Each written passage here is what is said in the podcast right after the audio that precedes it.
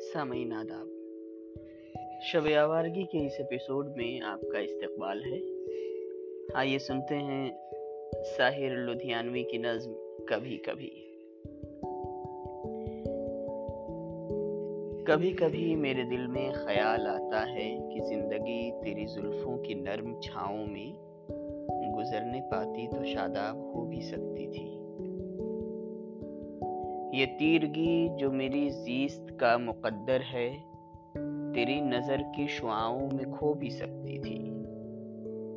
عجب نہ تھا کہ میں بیگانے علم ہو کر تیرے جمال کی رانائیوں میں کھو رہتا۔ تیرا گداز بدن، تیری نیم باز آنکھیں، انہی حسین فسانوں میں ہو رہتا۔ پکارتی مجھے جب تلخیاں زمانے کی تیرے لبوں سے حلاوت کے گھونٹ پی لیتا۔ حیات چیختی پھرتی برہنا سر اور میں گھنیری زلفوں کے سائے میں چھپ کے جی لیتا۔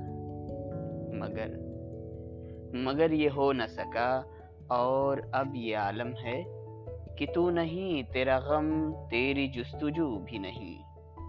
گزر رہی ہے کچھ اس طرح زندگی جیسے اسے کسی کے سہارے کی آرزو بھی نہیں۔